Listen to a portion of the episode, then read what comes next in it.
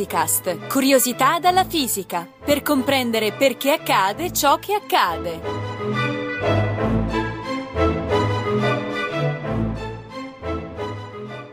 Negli ultimi secoli abbiamo imparato moltissimo su come è fatto il mondo, dalle particelle elementari fino ai confini dell'universo, arrivando a spiegarlo sulla base di due grandi teorie, la meccanica quantistica e la relatività generale, che però sono in disaccordo sul modo di descrivere la forza di gravità. Si può riconciliarle? Una possibile risposta consiste nella teoria delle stringhe, che propone una nuova visione dei fondamenti della materia. Di che cosa si tratta? Ve lo spieghiamo in una bella chiacchierata con Fabio Riccioni, ricercatore dell'Istituto Nazionale di Fisica Nucleare all'Università La Sapienza, esperto di questa teoria, e con Gianluca Licausi dell'Istituto Nazionale di Astrofisica.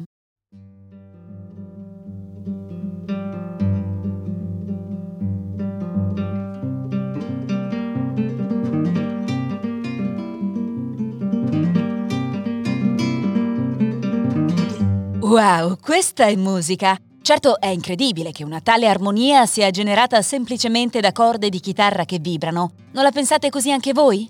Dici bene, Chiara, la potenzialità delle vibrazioni ha sempre rapito il cuore degli uomini e stimolato la loro immaginazione. Basti pensare a quanti filosofi e scienziati, da Pitagora a Keplero, credevano che l'armonia stessa della natura fosse in relazione con le consonanze delle note musicali. Beh, se per questo ne siete affascinati anche voi fisici, penso a tutte le volte che mi avete parlato dei fenomeni ondulatori, dalle onde sonore a quelle elettromagnetiche, fino alle onde associate alle particelle elementari nella meccanica quantistica, oppure alle onde gravitazionali. A sentire molte delle nostre puntate, sembra che i filosofi che hai citato, Gianluca, non fossero poi così lontani dal vero e che davvero tutto sia fatto di vibrazioni. Che in effetti è proprio ciò che propone la teoria delle stringhe. Teoria delle stringhe, dici? Il nome mi suona familiare, devo averlo sentito in qualche documentario, ma di cosa si tratta? È una teoria in cui tutte le particelle elementari, elettroni, fotoni, quark, eccetera, vengono interpretate come modi diversi di vibrazione di una piccolissima cordicella vibrante chiamata stringa, che costituisce la sola ed unica entità fondamentale della natura. Che cosa? Vabbè, Fabio, stai scherzando. Niente affatto, la teoria delle stringhe è una delle costruzioni più ardite della mente umana. Volendo dirla in modo un po' propagandistico, è una teoria che, se verificata, descriverebbe in modo unificato tutte le particelle e tutte le forze fondamentali. In altre parole, la teoria dell'elettromagnetismo, che spiega le forze elettriche e magnetiche, la teoria delle interazioni nucleari deboli, che danno luogo ai fenomeni radioattivi, e la teoria delle interazioni nucleari forti, che tengono insieme protoni e neutroni nei nuclei atomici, verrebbero tutti spiegati come diversi aspetti di un unico modello, la teoria delle stringhe, il cui merito più importante è di unire alle altre anche l'interazione gravitazionale, Ambiziosa. E tutto questo verrebbe fuori sostituendo alle particelle delle piccole corde vibranti, quelle che hai chiamato stringhe? Praticamente sì. Queste stringhe, secondo la teoria, sarebbero estremamente minute. In pratica una stringa sarebbe più piccola del nucleo di un atomo, quanto il nucleo di un atomo è più piccolo del Sole. Mamma mia! E queste stringhe di che cosa sarebbero fatte? La stringa, esattamente come le particelle elementari, non è fatta di nulla. In fisica, quando ci chiediamo di cosa sia fatto qualcosa, intendiamo chiederci in cosa possiamo scomporlo. Una molecola è fatta di atomi. Gli atomi sono fatti di elettroni e nuclei e così via. La stringa è un oggetto fondamentale, quindi per definizione non possiamo scomporla in nulla di più fondamentale. Ah, ok. Però ci sarà pur sempre una stringa elettrone, una stringa neutrino e così via. Altrimenti come si distinguono le diverse stringhe? Niente affatto, non ci sono stringhe di tipo diverso, ma solo diversi modi di vibrazione dell'unica entità fondamentale, la stringa. E il bello sta proprio qui, nello spiegare la diversità di particelle, di cariche e di interazioni a partire da un unico principio primo. Secondo questa teoria, le particelle sono soltanto onde che viaggiano alla velocità della luce avanti e indietro lungo la stringa. Possiamo proprio pensare all'analogia con le corde di una chitarra. Quando pizzichi una corda di chitarra, produci una nota, il cui suono è dato dalla sovrapposizione di tutte le frequenze possibili per quella lunghezza della corda, le cosiddette armoniche. L'armonica principale, cioè il suono dominante, è la frequenza più bassa, ma tutte le frequenze multiple della frequenza principale sono consentite. Sì, questo lo so, Me lo spiegò Giovanni nella sua puntata sul suono e dalle mie vecchie lezioni di chitarra ricordo che se toccavo leggermente la corda in determinati punti potevo produrre una sola di queste armoniche. Proprio così. Per la stringa è la stessa cosa. Come nella chitarra ogni armonica genera un suono di altezza diversa, così nella stringa ogni modo di vibrazione genera una particella diversa. In questo modo possiamo descrivere ogni particella. Sì, vabbè, ma è solo un artificio, una descrizione matematica, no? Una cosa è creare un suono da una vibrazione, ma una particella è un pezzo di materia concreta che possiede una sua massa, una sua carica elettrica. Insomma, come fai a generarla da una vibrazione? No, Chiara, non è un artificio matematico. La fisica descrive le particelle elementari in base alle loro proprietà quantistiche, dette anche numeri quantici, che distinguono una particella dalle altre. Una particella elementare non è per niente un pezzo di materia concreta, come dici tu. Un oggetto quantistico non ha sostanza e si identifica unicamente con l'insieme delle sue proprietà, come abbiamo spiegato bene nella puntata sul teletrasporto. Così che se un modo di vibrazione della stringa, che è anch'esso un oggetto quantistico, produce tali proprietà, come ad esempio una certa massa, la stringa stessa apparirà a tutti gli effetti come una particella di quella massa. Ok, ma come fanno delle vibrazioni a produrre queste proprietà? Ricordi la celebre formula di Einstein E uguale a mc quadro? Certo, quella che stabilisce che massa ed energia sono equivalenti. Da questa equivalenza segue che l'energia di vibrazione di una stringa non è altro che la massa della particella che essa rappresenta, e più è alta la frequenza della vibrazione, più grande è la massa. Del resto avviene così anche nella fisica ordinaria, un atomo eccitato, in cui gli elettroni occupano livelli energetici più alti, pesa effettivamente di più dello stesso atomo nello stato di minima energia, perché l'energia stessa contribuisce alla massa secondo la formula di Einstein. Con la stringa non è diverso. Più vibra frequentemente, più energia contiene, più massa sviluppa. Ah, ecco come viene fuori la massa. Ci sono poi altre caratteristiche della vibrazione di una stringa che, viste a grande scala, generano tutte le altre proprietà. E potreste farmi un esempio per una di queste? Certamente, proviamo a parlare della proprietà di rotazione della particella, chiamata spin, e prendiamo come esempio gli elettroni in un atomo. Classicamente si dice che gli elettroni girano attorno al nucleo. Dal punto di vista quantistico, tuttavia, ogni elettrone dell'atomo è associato a un'onda circolare chiamata onda di De Broglie, dal nome del fisico che la scoprì, puoi visualizzare questa onda elettronica come un guscio sferico centrato sul nucleo che vibra su se stesso. Uh-huh. Come vedi da questa analogia, l'onda elettronica non ruota effettivamente attorno al nucleo, vibra soltanto su se stessa. Eppure le proprietà quantistiche di quest'onda fanno sì che quando vediamo l'atomo da lontano misuriamo un vero e proprio momento angolare, come se l'elettrone fosse effettivamente una pallina che orbita attorno al nucleo. Nello stesso modo si produce la rotazione dell'elettrone su se stesso, cioè lo spin di cui ti parlavo. Una spiegazione più dettagliata richiederebbe una puntata apposta, ma qui ci interessa soltanto che è proprio così che particolari modi di vibrazione di una stringa, molto complessi a dire il vero, possono essere visti a una scala più grande delle sue dimensioni come un vero e proprio momento angolare, piegando così lo spin delle particelle elementari. Ho capito, quindi ciò che distingue un fotone, un quark, un elettrone o un neutrino è solamente il modo diverso in cui la stringa vibra. Forme diverse della sua complessa vibrazione corrispondono a masse, spin e tipi di particella diversi.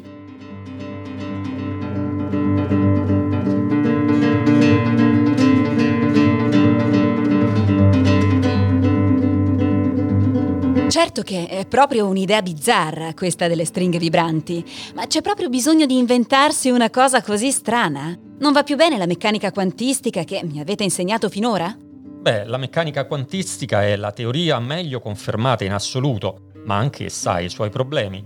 Primo fra tutti il fatto che non riesce a descrivere la forza di gravità. Perché? Dovrebbe farlo? Non mi hai detto proprio tu, Gianluca, che a spiegare la gravità ci pensa già la teoria della relatività di Einstein? La relatività lo fa e anche bene, ma quando la metti insieme alla meccanica quantistica sorgono un sacco di problemi. Per capire come nasce l'esigenza di una formulazione quantistica delle teorie classiche, è utile ricordare perché agli inizi del Novecento nacque il bisogno di una teoria quantistica dell'elettromagnetismo. Eh già, perché? La teoria classica non funzionava più bene?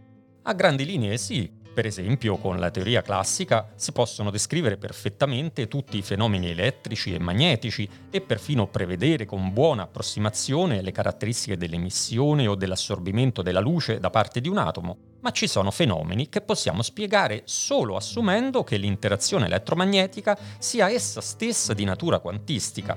Ad esempio, se illuminiamo un metallo con della luce, quello che scopriamo è che vengono emessi elettroni dal metallo. Questo fenomeno è noto come effetto fotoelettrico ed era già stato osservato a metà dell'Ottocento, ma la sua descrizione con l'elettromagnetismo classico dava risultati in disaccordo con gli esperimenti. Fu Einstein, sempre lui, a capire che la descrizione corretta del fenomeno è l'assorbimento da parte dell'elettrone di un singolo quanto di luce, ovvero un fotone. Perciò a livello quantistico dobbiamo pensare alle interazioni elettromagnetiche come processi in cui gli elettroni si scambiano fotoni, teoria che oggi si chiama elettrodinamica quantistica. Quindi è stata la discrepanza tra teoria classica ed esperimenti a far nascere la necessità di una teoria quantistica dell'elettromagnetismo? Esatto. Allo stesso modo, se cerchiamo di descrivere un sistema quantistico in presenza di un campo gravitazionale descritto in modo classico, cioè tramite la teoria della relatività, questo funziona bene finché ci accontentiamo di un dettaglio grossolano, ma quando ci chiediamo in che modo la gravità venga prodotta dai singoli quanti, la cosa non funziona più. E perché? Prendi per esempio due elettroni uno vicino all'altro. Essi subiscono due forze, che dipendono entrambe dal, dalla distanza fra loro. Una forza elettrostatica repulsiva, poiché due cariche di segno uguale si respingono, e una forza gravitazionale attrattiva, poiché gli elettroni hanno una massa, non nulla, e quindi si attraggono per gravità. Ok, ti seguo. Un elettrone però, come ogni altra particella quantistica, non ha una posizione definita per via della dualità onda-corpuscolo. Perciò la distanza fra i due elettroni è anch'essa indefinita e di conseguenza lo sono anche le due forze, elettrostatica e gravitazionale, che intercorrono fra di essi. La meccanica quantistica, tuttavia, sa descrivere l'interazione elettrostatica in modo quantistico, spiegandola mediante l'interscambio di un quanto del campo elettrico, cioè il fotone. La relatività, invece, spiegando l'attrazione gravitazionale come la distorsione dello spazio-tempo attorno a una massa, non sa dire in quale forma le masse dei due elettroni deformino lo spazio-tempo, non avendo essi una posizione definita. Perciò non sa descrivere la loro attrazione gravitazionale. Eh, certo. E allora come si fa? Il modo quantistico di risolvere il problema è sempre lo stesso, pensare di nuovo a una forza mediata dallo scambio di quanti, cioè a una teoria quantistica della gravità, che descriva anche l'interazione gravitazionale mediante scambio di opportune particelle, in questo caso chiamati gravitoni, in analogia con lo scambio di fotoni per il campo elettromagnetico. Ok, ho capito. Quindi basta ipotizzare che la gravità agisca tramite lo scambio di gravitoni. Sì, sembra semplice, ma purtroppo c'è un problema. Ecco. Le equazioni di Einstein della relatività, che descrivono bene la gravità a grande scala, non sono in grado di descrivere l'interazione tra i gravitoni. Come mai? Il problema, nel gergo della teoria dei campi, viene enunciato dicendo che la relatività generale è una teoria non rinormalizzabile. Questa parola indica il fatto che nelle equazioni sorgono dei valori infiniti quando si considerano alte energie, un po' come avere uno zero al denominatore di una frazione.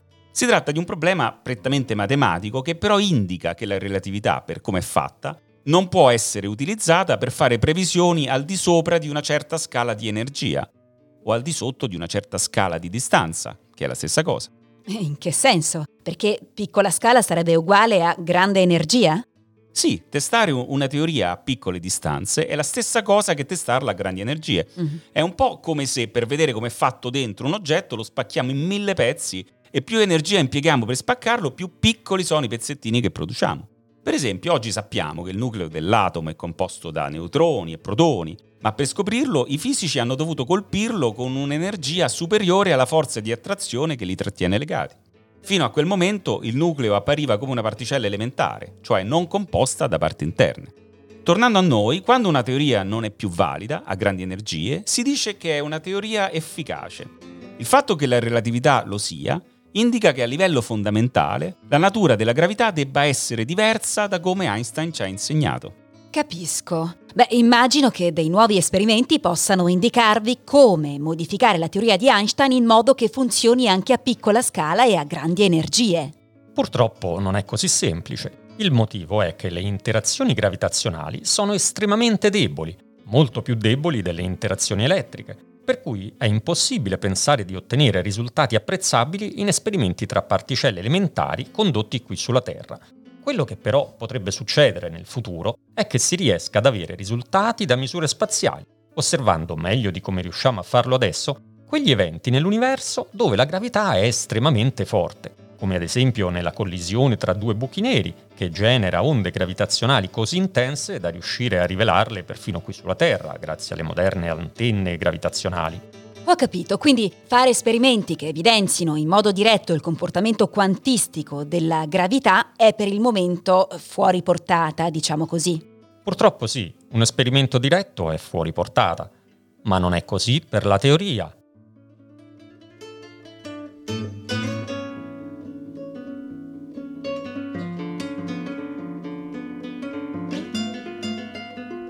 Da tutto questo discorso avrai capito che abbiamo bisogno di una nuova concezione di ciò che sta alla base della natura.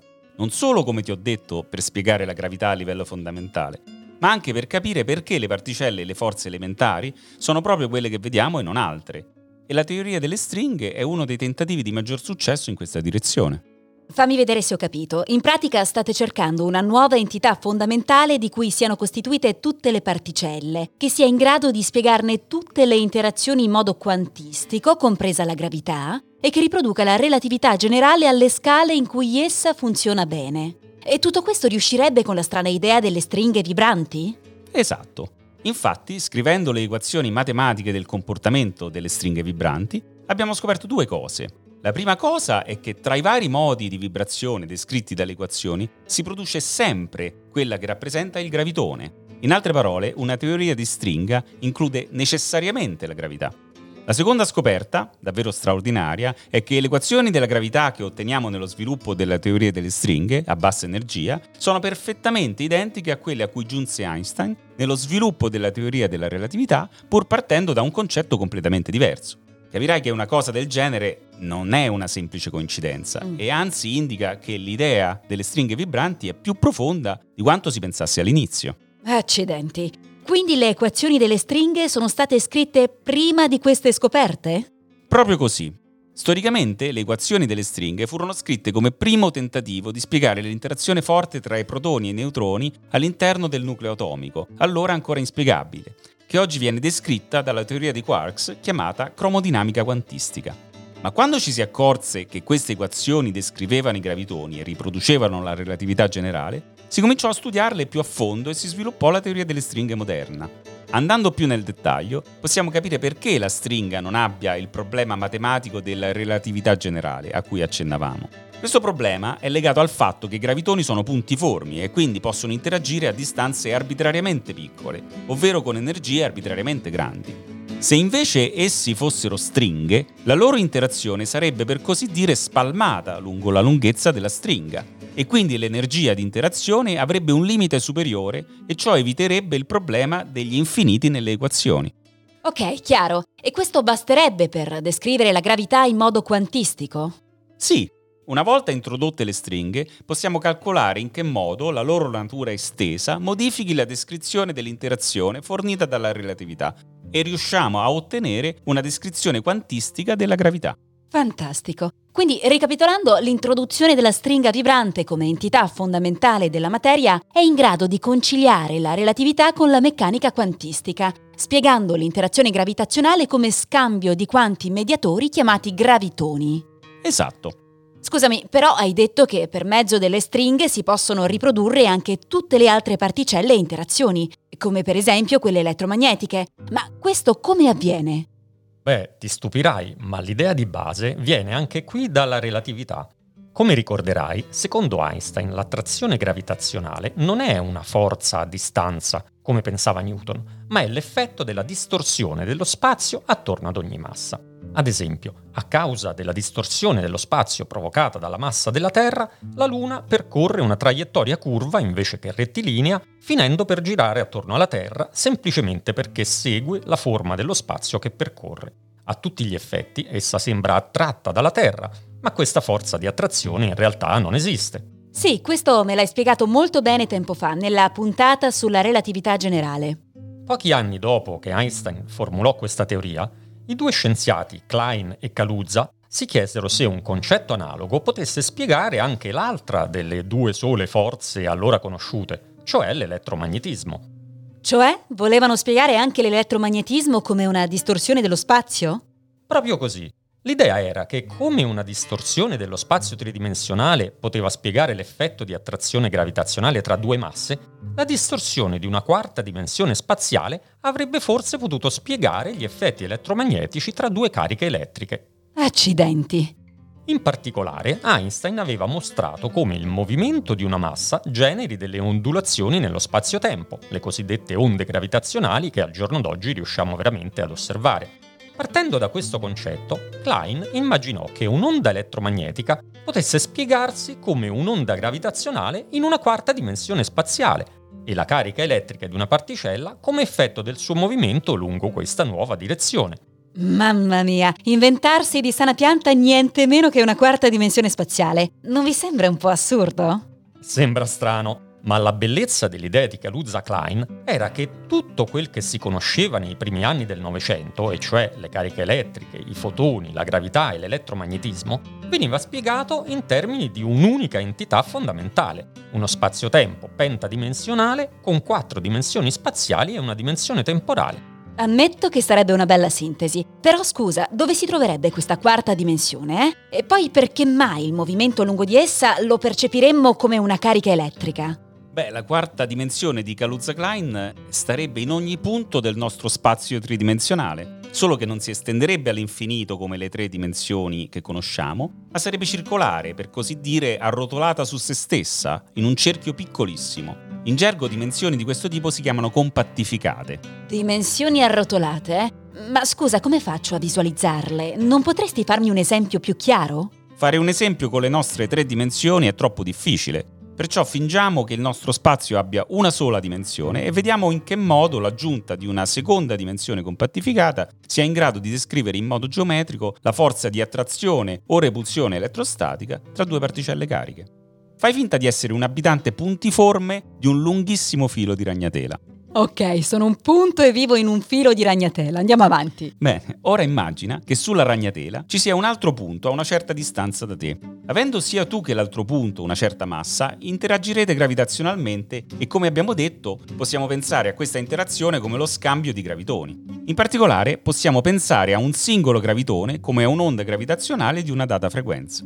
Ora stai attenta, poiché sì. il filo è sottilissimo, da lontano appare unidimensionale, così che tu sembri vivere in uno spazio a una sola dimensione, in cui l'unico movimento possibile è uno spostamento lungo il filo, in un verso o nell'altro. Ma se guardiamo il filo da molto vicino, ci rendiamo conto che ha uno spessore, poiché in realtà è un cilindro, così che la sua superficie in realtà è bidimensionale, visto che a ogni punto lungo il filo è associata una compattissima circonferenza. In questa superficie è possibile un secondo tipo di movimento, e cioè una rotazione attorno alla circonferenza. Certamente, quindi io che sono un punto sul filo di ragnatela posso anche ruotare attorno al filo in un verso o nell'altro.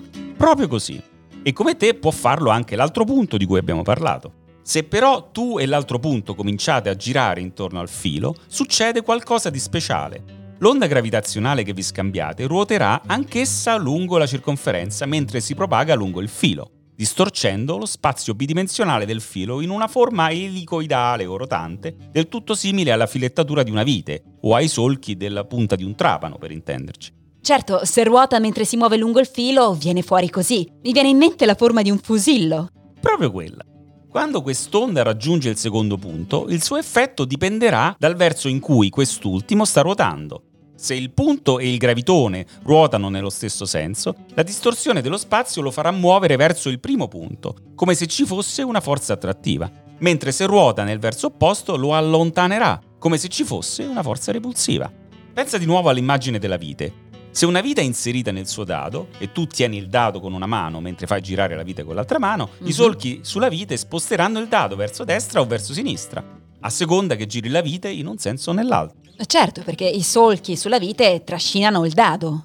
Qui avviene la stessa cosa grazie ai solchi di questo spazio bidimensionale in cui una dimensione è compattificata. Di tutto questo gioco tra i due punti, ciò che percepiamo da lontano, col filo che appare unidimensionale, sono due particelle che si respingono o si attraggono, come se fossero dotate di una carica elettrica uguale o contraria, soggette alla reciproca forza di attrazione o repulsione elettrostatica. Accidenti. Quindi la carica elettrica sarebbe solo un effetto del movimento lungo la dimensione compatta. Davvero ingegnoso. Riassumendo, il campo gravitazionale nell'extra dimensione apparirebbe a noi come un campo elettromagnetico. Una particella che si muova lungo una quarta dimensione circolare verrebbe percepita, nel nostro mondo tridimensionale, come dotata di carica elettrica, positiva o negativa, a seconda del verso di rotazione attorno a questa dimensione arrotolata. Bravissima. La teoria delle stringhe estende questo concetto di Kaluza-Klein a tutte le particelle e a tutte le loro proprietà e interazioni. Per far questo, aggiungere una sola dimensione compattificata non basta più e dobbiamo aggiungere ben sei dimensioni al nostro spazio tridimensionale. Ma a parte il numero, il concetto è lo stesso. Oddio, aspetta, vi inventate ben sei dimensioni in più? Beh, non è che ce le inventiamo, vengono fuori dalle relazioni di consistenza della teoria. In questa concezione, forze di interazione e particelle sono soltanto il modo in cui percepiamo le distorsioni di tipo gravitazionale delle molte dimensioni di questo spazio e le vibrazioni delle stringhe che lo abitano. Il modo in cui applichiamo l'idea di Kaluza-Klein è quindi molto più complicato e le dimensioni aggiuntive hanno forme molto complesse, ma il risultato è che riusciamo a descrivere tutte le particelle e tutte le interazioni sulla base di un'unica entità fondamentale, la stringa, in uno spazio a nove dimensioni spaziali.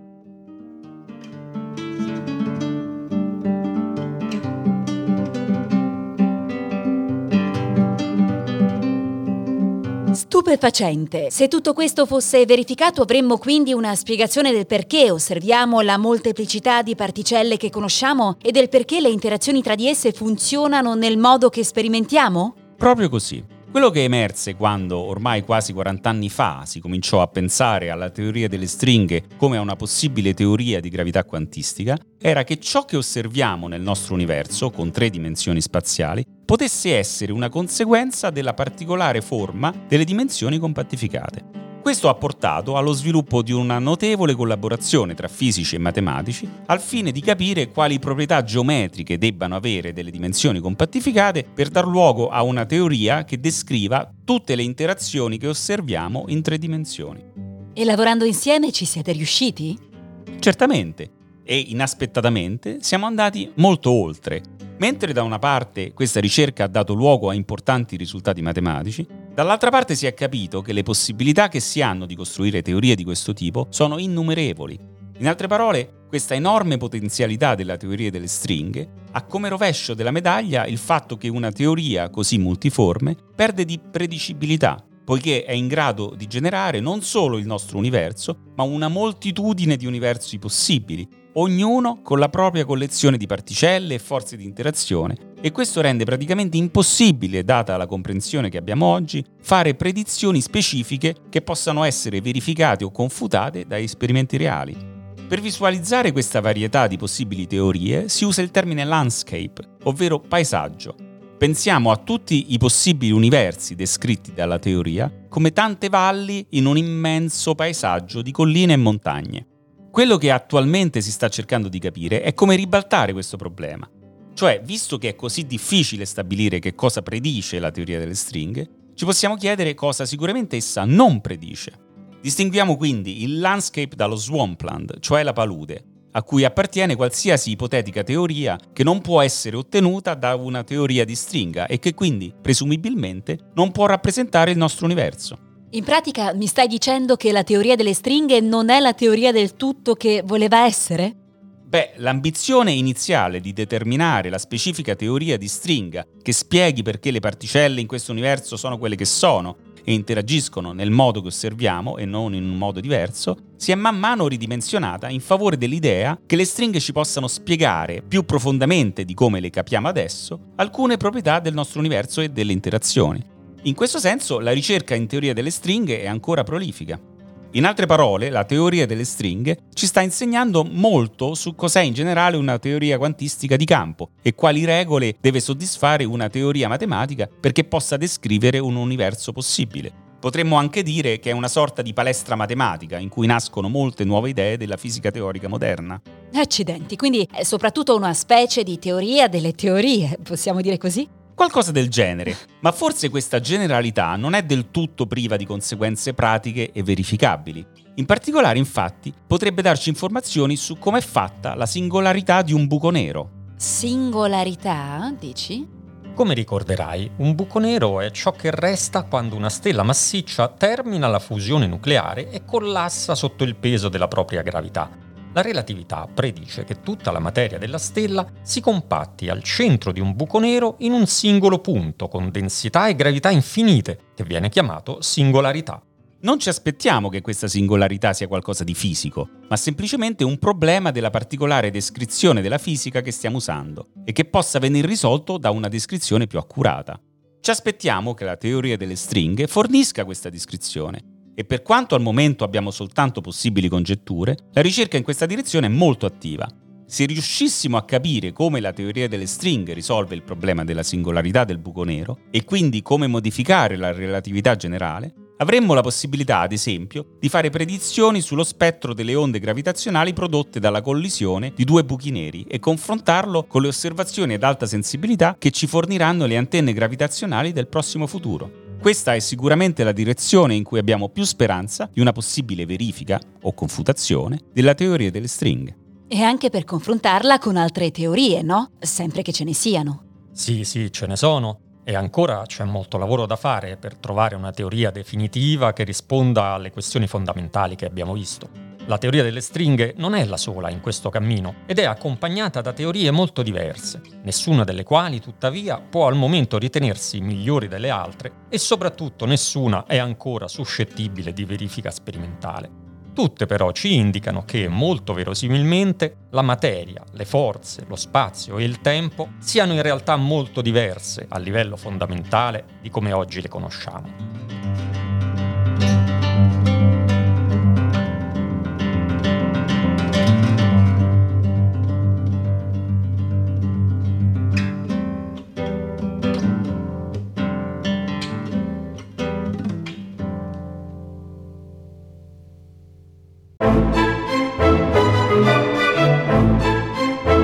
Physicast è un podcast in cui docenti universitari e ricercatori parlano di fisica con il linguaggio di tutti i giorni. Ideato da Riccardo Faccini, Gianluca Licausi, Giovanni Mazzitelli e Giovanni Organtini, realizzato con il supporto dell'Associazione Frascati Scienza e di ricercatori dell'Istituto Nazionale di Fisica Nucleare, di quello di Astrofisica e della Sapienza. Interviste di Chiara Piselli e montaggio di Edoardo Massaro. Le puntate precedenti e altre informazioni sono consultabili su www.radio radioscienza.it slash physicast. Commenti e spunti su possibili argomenti di interesse sono per noi preziosi, per cui potete contattarci a physicast-radioscienza.it.